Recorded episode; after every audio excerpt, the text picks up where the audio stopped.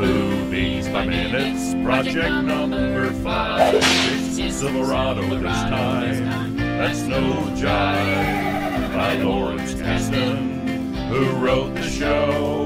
Let's settle up now, kids, cause here we go. Howdy, and welcome to another episode of the Silverado Minute. Each week, Movies by Minutes hosts examine the nineteen eighty-five Lawrence Kasdan directed Western, Silverado. One minute of screen time per episode. I'll be your host all this week. You can call me the Professor. I wrote about this film once before, you know, but I reckon you didn't read it, and that's okay. In my blog, The Groundhog Day Project, I did a month of Westerns from nineteen thirty-nine's Stagecoach to twenty eleven's Rango. forty-two Westerns in thirty-two days, while also driving over two thousand miles to visit Tombstone, Lincoln County, and Fort Sumner, but I wouldn't make it to Monument Valley until twenty twenty. Unfortunately, the car died. An excerpt from day six ninety-two, if it doesn't fit, make alterations, dated twenty-fourth of June, twenty fifteen. Quote, Silverado offers us a West in which men pull guns over just about anything. Payton, Kevin Klein, shot a man who was riding his horse, which seems sort of justified for the West. We hear later that killing cattle is a hanging offense around these parts. But then he also shoots a guy who has his hat, which seems, well, not so justified. Yet, he's one of our good guys. There's nothing too original about the story of Silverado. Is there ever anything too original about any Western? But director and co-writer Lawrence Kasdan put some serious energy into the set pieces that makes this film far more fun than many another Western. Roger Ebert, in his review, writes, and it's a great review all the way through, certainly worth a read, quite aptly, quote, too many Westerns in the last fifteen years have been elegies to a dead past, played out by actors remembering the cowboys' roles of their youth. Silverado contains a group of talented young actors. Scott Glenn, the oldest, is in his forties, and this is not their last Western, but in many cases, their first. End quote. Leone may have reinvigorated the Western with his Dollars trilogy, but he didn't resurrect it. I remember Pale Rider feeling like an echo of that trilogy rather than something new. Silverado feels like something new. It's not that new, as I already pointed out, but it feels new. It makes the Western setting feel like something that isn't already dead. Ebert writes, quote, if there is any nostalgia connected to this film, it will be found in our hearts and not in the characters on the screen. End quote. And really, that is the key to the Western, or any genre. Familiarity and expectation. We come in for something, and we get the thing we want. And we have a good time. The details make it interesting, but it's the familiar details that get us in the seats. The good guys are not so good as they once were. Actually, that's a weird thing to say at this point. The good guys have not been so good this entire time. I think I started into the Western about a decade late to really get the black hat, white hat obviousness. Just like I mostly missed the cowboys and Indians stereotype. Stagecoach had a remnant of the savage Indian to it, and the Searchers required its audience to assume, as Ethan did, that being among the Indians was a bad thing.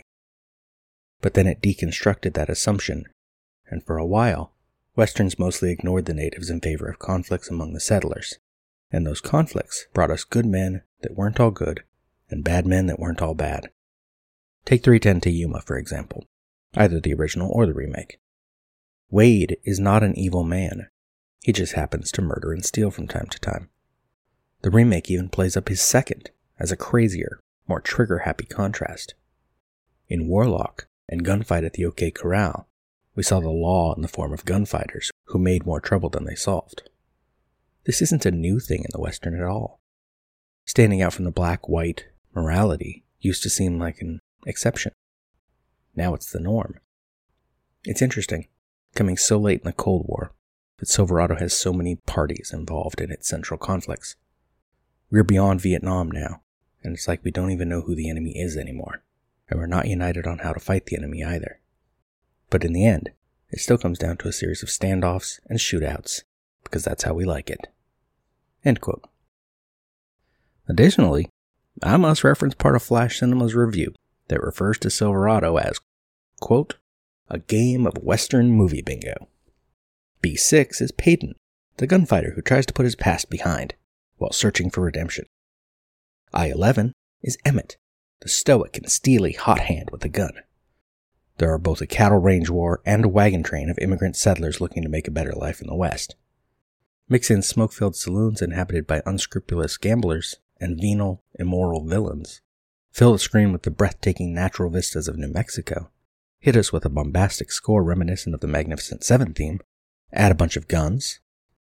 Next, toss in a bit of casual racism and underwritten female characters, especially Arquette's Hannah. End quote. Though we are in the mostly quiet beginning of the film that will get a little noisy and convoluted later, in the first five minutes of the film, we've already had sixteen gunshots and three men killed. As minute six begins, Emmett, Scott Glenn, has been riding through a slow desert montage on one of the dead men's horses, another of their horses in tow. From the script, he moves from high mountain terrain down country, through meadow and canyon. He makes night camp near a rushing stream. The land flattens as he approaches the desert. The sun beats at him as he dismounts at the edge of a white-hot plain. He takes a short pull from his canteen and squints off across the flat, empty space. All he can see is blinding sand and blue sky. Emmett is now surrounded by the white blankness, moving slowly under the broiling sun. He stops his walking horses and squints out into the distance, seeing something. We see it too, but just barely. A distant, horizontal smudge on the glaring sand.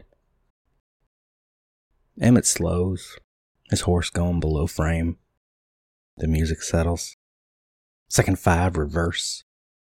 That smudge stands out, upper middle frame, surrounded by nothing but desert sand. We hear one of the horses off screen.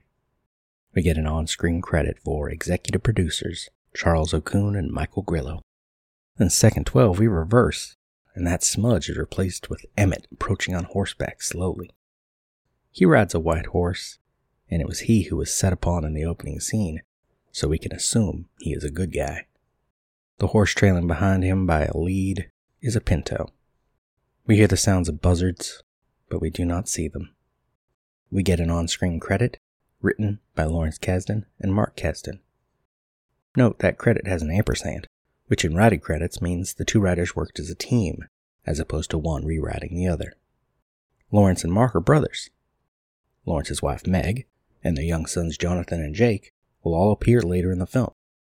Jake will go on to write and direct one of my favorite films, nineteen ninety-eight's Zero Effect.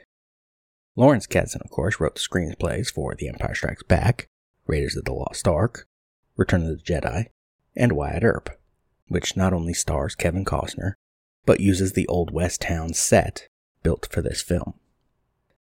Camera tilts down and pans to the right, losing the horizon and the nearing Emmett and the two horses to reveal feet in socks.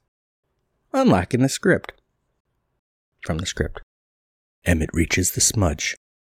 It is a man, barefoot and dressed only in long johns, his head propped on a rock, eyes closed. The man's skin is burned red and beginning to blister, his lips parched, yet there is a curious ease to his repose. If he has lain down here to die, he has done it in peace. The camera keeps panning to the right, revealing, yes, a man in long johns, his left arm beside him, his right hand over his heart. We hear one of the horses whinny as the camera gets to this man's head, resting on a rock. This is Peyton. In his book, Westerns, Making the Man in Fiction and Film, Lee Clark Mitchell writes, among other things, about the excess of men bathing or undressing in Westerns. Specifically, quote, no other genre has men bathe as often as Westerns, where they repeatedly strip down to nothing more than an occasional hat, cigar, and bubbles in order to soak the dust away. But is that really the reason? After all, so much hot water, so much soap, does not simply register the passage from barbarism to civility, cleanliness being next to godliness in the period when Westerns are set. There seems to be a deeper logic at work in such scenes. requiring the man to disrobe, put his body recliningly on display, then slowly soak back into a rejuvenated, upright condition. End quote. Peyton isn't bathing, but he is, one, stripped down to his long johns and socks, left for dead, vulnerable to the elements, though he seems quite unexpectedly comfortable, which leads me to two, Peyton is essentially introduced as being part of the desert itself. That smudge from the script is a man who might as well be a smudge, or a rock, or the sand itself. This is a Western after the genre has grown old, and Peyton is a cowboy who may not be old, but he has more age to him than his years, and he is quite comfortable in his skin, as each of our lead characters is in this film. In this introduction, especially coupled with the opening gunfight, Emmett emerging from the dark shack to a wild river valley, is our introduction to this Western reconstruction. It is a light sleeper, quick to violence, and comfortable in its skin, no matter how old it may be. Left for dead, it lies back and finds a stone for a pillow. Like Jacob with the stone of scone, dreaming of a ladder to heaven, only to be interrupted by the unlikely occurrence of another person happening upon him in the vast desert of New Mexico. I'll find an on-screen credit in his opening titles, produced and directed by Lawrence Kasdan. Camera stops panning and lingers on Peyton. Second thirty-seven cut to Emmett and the two horses, against a cloudy sky and a sandy horizon. He is already off his horse, and now removes a canteen from the horn of his saddle.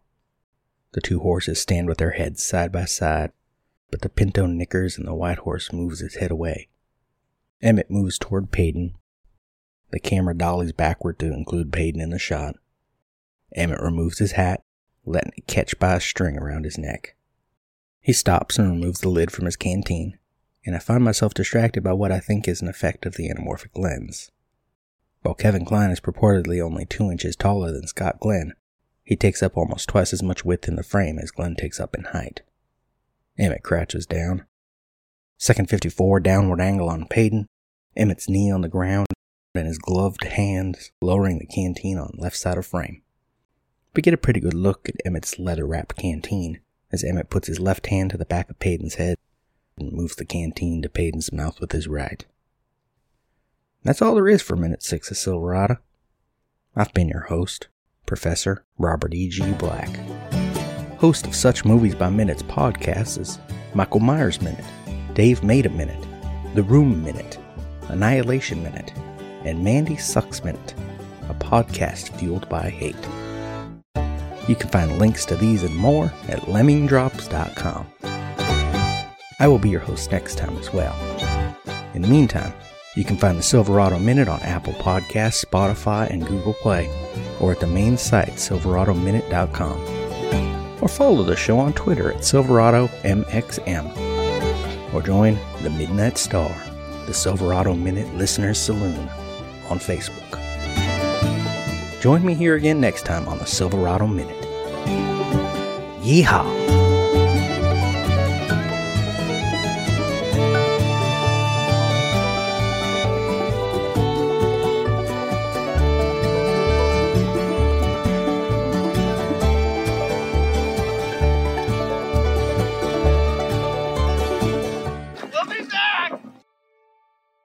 Mix in smoke-filled saloons inhabited by unscrupulous gamblers. Blah. Mix in smoke-filled saloons inhabited by unscrupulous gamblers. Why can't I say the word gamblers? Mix in smoke-filled saloons inhabited by unscrupulous gamblers.